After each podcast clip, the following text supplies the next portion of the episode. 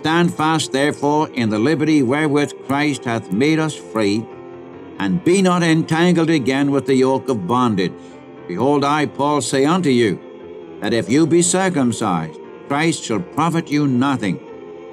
But I testify again to every man that is circumcised that he is a debtor to do the whole law. Christ is become of no effect unto you, whosoever of you are justified saved by the law. You are fallen from grace. For we through the Spirit wait for the hope of righteousness by faith. For in Christ Jesus neither circumcision availeth anything, nor uncircumcision, but faith which worketh by love. You did run well. Who did hinder you that you should not obey the truth? This persuasion cometh not of him that calleth you. A little leaven leaveneth the whole lump. I have confidence in you through the Lord, that you will be none otherwise minded. But he that troubleth you shall bear his judgment, whosoever he be. Nay, brethren, if I yet preach circumcision, why do I yet suffer persecution? Then is the offense of the cross ceased. Welcome to the Unchanging Word Bible Study. Our teacher is Dr. John G. Mitchell and our conviction is that the Word of God has never changed and never will. The truth in God's Word was, is, and always will be true. God never changes. Jesus Christ is the same yesterday, today, and forever. Life begins at Calvary, there my Savior died. He took my place, and by His grace came with me to abide. All I need for living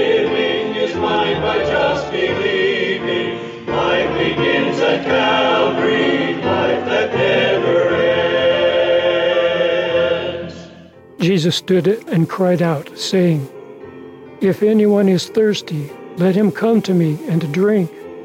He who believes in me, as the scripture said, from his innermost being will flow rivers of living water. But this he spoke of the Spirit, whom those who believed in him were to receive. John chapter 7, verses 37 through 39. Dr. Mitchell continues our study in Galatians chapter 5, verse 1. Here is Dr. Mitchell. Mm, Thank you. Good day, friends. We again come to you. And isn't it wonderful that you and I in these days can spend a few moments uh, thinking through the scriptures, having our minds occupied with the person of our Savior, who is always sufficient for the needs of his people. Will you please remember that, that he's always sufficient for every need of his people. This is why he loves us. This is why he cares for us. As he could say in John 13, 1, having loved his own who were in the world, he loved them to the end. When I think of this book of Galatians, which we're studying together, and of how the Apostle Paul was so wrought up in his own heart because these dear people who had come to Christ had seen the sufficiency of Christ, were filled with joy and blessing and peace and hope, and now they've lost the whole thing because they're trying to keep saved, trying to be godly by their own works. And again, may I remind you that the flesh can never please God. God has no confidence in anybody's flesh, neither yours nor mine. It's what Paul had to speak of to the, to the Philippian church. That God has no confidence in anybody's flesh. It can't please God. Hence, the Lord must make the complete provision for men and women not only to be redeemed, but to be sanctified. Now, if I were teaching the book of Hebrews, sanctification in Hebrews is always on the ground of what Christ accomplished at the cross, like you have it, for example, in Hebrews 10:10, by the which will we are sanctified through the offering of the body of Jesus Christ once for all. Now, when we come to chapters 5 and 6 of the book of Galatians, we find that sanctification is by the Spirit. And the great question that is asked is how can I live a godly life? Now that I'm a Christian and I'm here in frailty, I'm surrounded by sin and corruption. My circumstances are not very nice. How in the world can I live a godly life? How can I live a life pleasing to God? My friend, God has made provision for this. And it's not by keeping the law or trying to keep the law, or even trying to keep the golden rule. The Spirit of God comes to indwell the Christian for this purpose that the very character of God might be revealed in you and in me. Now, in the first 11 verses of chapter 5, which we started in our last lesson, we are exhorted to, to stand fast in the liberty wherewith Christ hath made us free. And I would like to read those 11 verses this morning or today, where Paul says, Stand fast, therefore, in the liberty wherewith Christ hath made us free, and be not entangled again with the yoke of bondage. Behold, I, Paul, say unto you, that if you be circumcised, Christ shall profit you nothing. But I testify again to every man that is circumcised that he is a debtor to do the whole law. Christ is become of no effect unto you, whosoever of you are justified, saved by the law. You are fallen from grace. For we through the Spirit wait for the hope of righteousness by faith. For in Christ Jesus neither circumcision availeth anything, nor uncircumcision, but faith which worketh by love. You did run well. Who did hinder you that you should not obey the truth? This persuasion cometh not of him that calleth you. A little leaven leaveneth the whole lump. I have confidence in you through the Lord, that you will be none otherwise minded. But he that troubleth you shall bear his judgment, whosoever he be.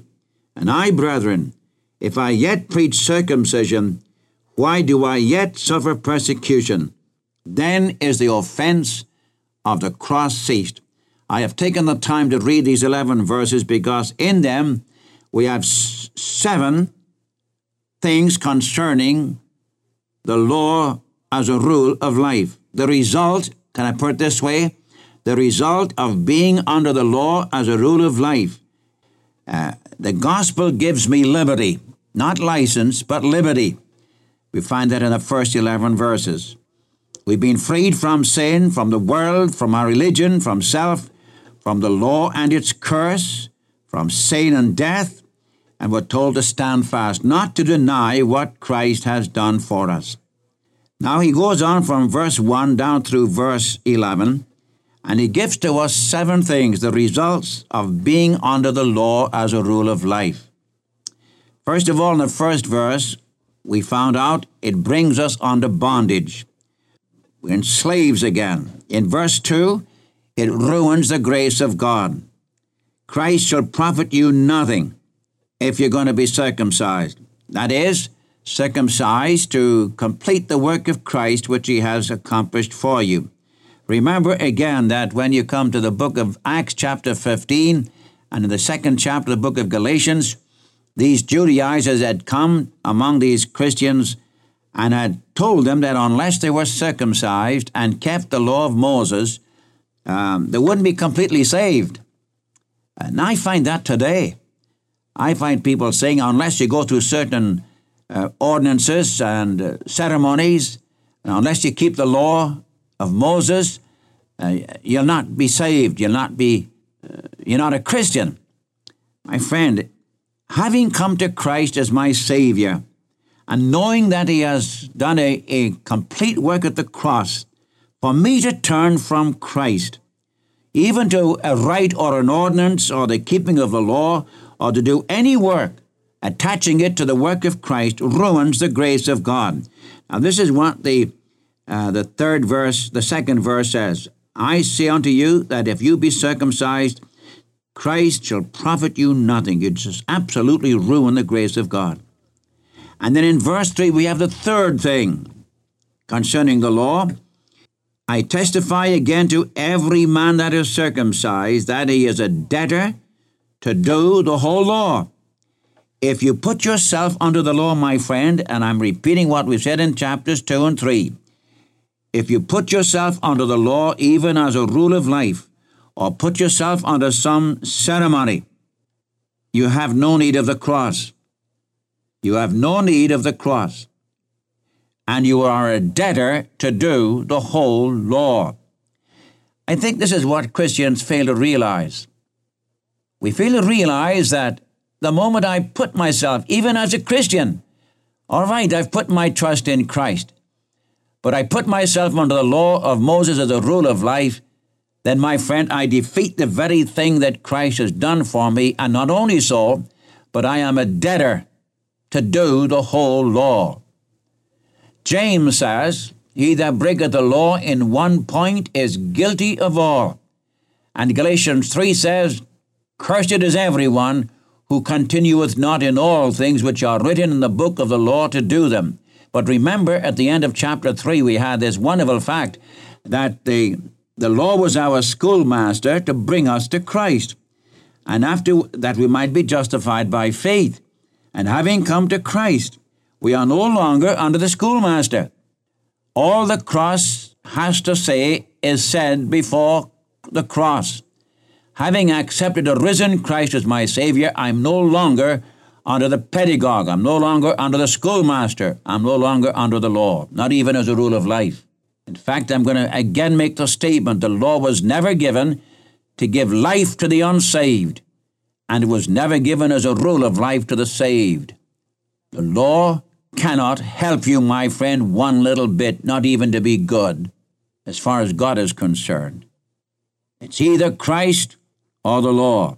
If I turn back to the law, I ruin the grace of God and I make myself a debtor to do the whole law. Now look at verse 4. Christ is become of no effect unto you. Whosoever of you are justified by the law, you are fallen from grace. Now, sir, do you believe in falling from grace? Yes, yes. That's what verse 4 says. Christ is become of no effect unto you, whosoever of you are justified by the law. You are fallen from grace. Christ is valueless to the one who tries to be saved by the law. If a person could be saved by the law or kept saved by the law, there would have been no need for Christ to have come and died. And by the way, he is not talking about a Christian who's falling into sin or lust or manifesting the weakness of the flesh. But the man who falls from grace is the one who turns away from the sufficiency of Christ. It's the self righteous man who falls from grace. It's the legalist who falls from grace. I know you talk about some Christian who's possibly in a backslidden condition, and you say that man has fallen from grace. Oh no. That man needs the grace of God. That man needs the grace of God. And nothing will restore him but the grace of God. I'm not holding any brief for a Christian who sins. Don't misunderstand me. But only grace can bring him back. Only grace can meet his need. He's not fallen from grace. What he needs is to know something about the sufficiency of the work of Christ. But the man who falls from grace is the man who turns his back on the sufficiency of Christ and tries to keep the law as a rule of life and tries to make himself good. He becomes self righteous, legal righteousness, self righteousness. That's the man who falls from grace. He doesn't need the Savior. He can keep the law. He's going to be good by keeping the law. As I've said before, and I repeat it, the legalist can't keep the law. And because he's honest about it and knows that he breaks the law, that he loses all his joy, all his blessing, and his usefulness. And the law will not forgive him. The law has no mercy on him. The law says you must die. Hence, you must turn to Christ. Oh, my friend, listen. Either Jesus Christ is a complete, all sufficient Savior, or he is not a Savior at all. Nobody has ever been saved by keeping the law. Nobody has been kept saved by keeping the law. The provision God has made is all in His Son. And when I accept Jesus Christ as my Savior, I'm delivered from the guilt and penalty of sin, and by the indwelling Spirit, we have victory over indwelling sin. Or sin as a master. That's Romans chapter 6. Sin has no more authority, is no longer the master, not because we're under the law, but because we're under grace. In fact, the law is the strength of sin, never promises to deliver you from sin, never promises to forgive you your sin, never promises to give you power against sin. The law makes demands, and cursed is everyone who doesn't keep them. Hence, we must run to Christ. He died to put away our sins, and He lives for us today. And He sends the Spirit of God to indwell us, that the Spirit of God may live through us that life which is pleasing to Him. As we quoted in our last lesson in Romans chapter 8, the second verse, the law of the Spirit of life in Christ Jesus has set me free from the law of sin and the law of death. What I'm pleading for, my friend, is that you take the Word of God and please do not turn to anything or anyone except the person of Jesus Christ. He is the only one who can save, He's the only one who can keep, and it's His blessed Spirit who indwells the believer to manifest His character in and through the believer. We are dealing with the first 11 verses of the fifth chapter. In these first 11 verses, and we have seven things. I've already taken up three or four of them with you. I repeat them. In first in the first verse, to put yourself under the law as the rule of life brings you into bondage. In the second verse, it ruins the grace of God. Christ profits you nothing. In verse 3, the third thing, you are a debtor to do the whole law. The whole law, not part of it, not nine tenths of it, but the whole law. And by the way, when you speak in verse 3 about the whole law, he's not only dealing with the ceremonial law, he's also dealing with the moral law. I'm talking about the law of Moses includes not only the moral law, but also the, the Levitical law, the ceremonial law, the ordinances that go with it. And then in verse 4, we are fallen from grace. Yes, I believe that a person can fall from grace. It's not the man who manifests frailty in the flesh or fails God in his life that falls from grace. That's the man who needs the grace of God. And certainly using a club on him is not going to make him behave himself, nor will it cleanse him from his frailty and from his sin. The grace of God is the only thing that God has given to us for salvation and to keep our salvation. And if we do sin, we have an advocate with the Father. The law offers us nothing. I know I want to get this into your heart because I know I'm talking to great many people who have been, shall I say, untaught or are ignorant of the fact that Christ is an all sufficient, perfect Savior. And to go back to the law of Moses, the whole law. And my friend, listen, you can't go to part of it and leave the rest. There are those who say that when Christ died, he completed, he fulfilled the ceremonial law and the ordinances of the old law.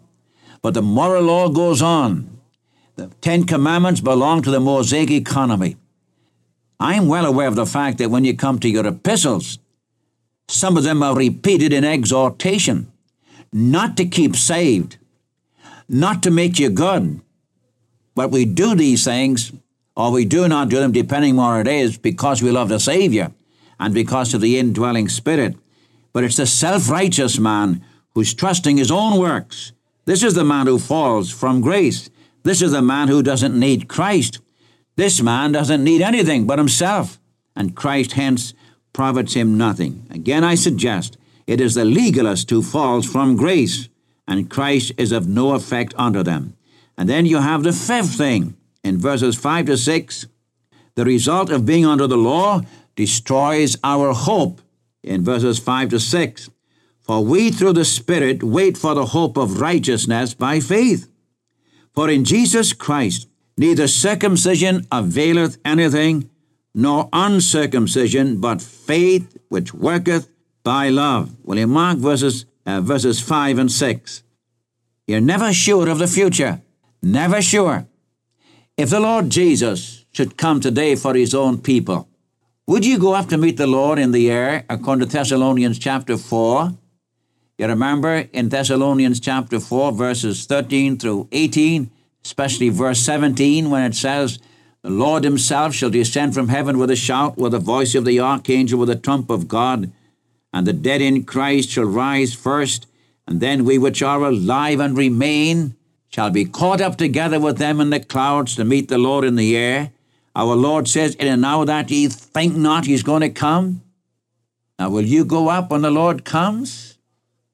Or do you have to stop and uh, find out where you are? Are you good enough, you're going to say?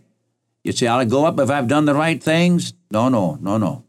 In Second Thessalonians chapter 2, verse 16, I read, It's the good hope through grace. You see, the man under grace, the person who believes in the all sufficiency of Christ's work for us, not only his work on the cross, but his work at the throne of grace for us now. We're sure, we're confident by the Spirit. We wait for the hope of righteousness by faith. What we're waiting for is the coming of the Lord. Well, don't you have any doubts at all? No doubts at all. No fear. No question mark. I'm just as sure as Christ was raised from the dead that the moment the Lord Jesus comes for his own, I'm going to be with God's people. Not on the ground of what I am or what I have done or expect to do, but entirely and completely on the ground that the Lord Jesus Christ is a sufficient Savior for time and for eternity. Remember, He is not going back to the cross. He died once for us, and now we should live for Him. And then in verses 7 to 10, the sixth thing, the result of being under the law hinders our progress. Apostle Paul says, You did run well. Who did hinder you that you should not obey the truth? This persuasion cometh not of him that calleth you. A little leaven leaveneth the whole lump.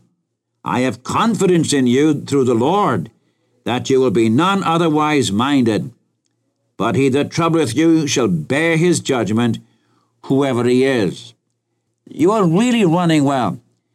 What's hindered you from obeying the truth? What's robbed you of your vision of Christ? What's turned you from Christ to yourselves? This persuasion cometh not of him that calleth you. A little leaven leaveneth the whole lump. May I say in the Bible, I think I should say this here, that leaven is corruption. People talk about the leaven of the gospel. There's no leaven in the gospel.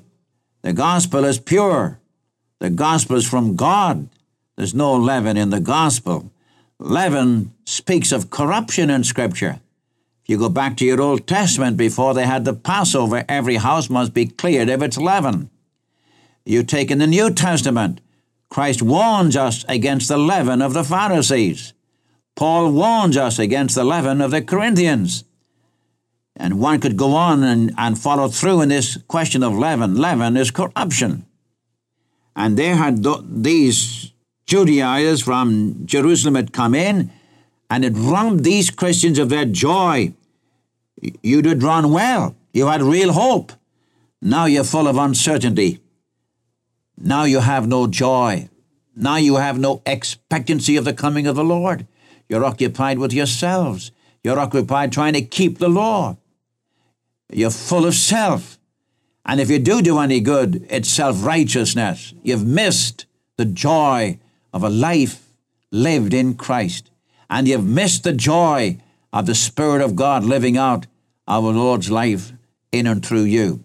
You see, having come under this legalistic code as Christians, they'd lost all their joy and had even lost their hope.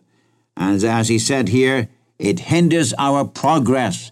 Instead of us growing in the grace of God, growing in service, growing in worship and praise to God, we're hindered. We become occupied with ourselves. And will you tell me, my friend, did you ever see a legalist occupied with Christ? No. They're always occupied with themselves or occupied with somebody else. And generally, when they're occupied with somebody else, it's in a critical attitude. This is the attitude of a legalist. Thank God we have a, an all sufficient Savior who is sufficient for me today, and He will be sufficient for me tomorrow, irrespective of circumstances, even of our frailty, irrespective of the whole thing. I want to tell you, my friends, Christ is all you need. All you need is found in Christ. I wish in some way you could see him in his beauty, in his righteousness, in the sufficiency of his work at the cross, guaranteed by resurrection, and the sufficiency of our Lord's work today in heaven. What do you think the Lord's doing in heaven for you now? He's praying for you. He's praying for you. He's keeping you. And He wants to live out His life through you. And all He wants you to do, me to do, is to yield ourselves unreservedly to Him so that His purpose will be wrought out in us. Now may the Lord bless you today, and may your joy and your hope just flood your heart and your mind for His name's sake. We trust that your hearts have been blessed and encouraged through the study of God's Word. The Unchanging Word is an independent Bible study, and our conviction is that the Word of God has never changed and never will. And so until next time, this is the Unchanging Word Bible Study.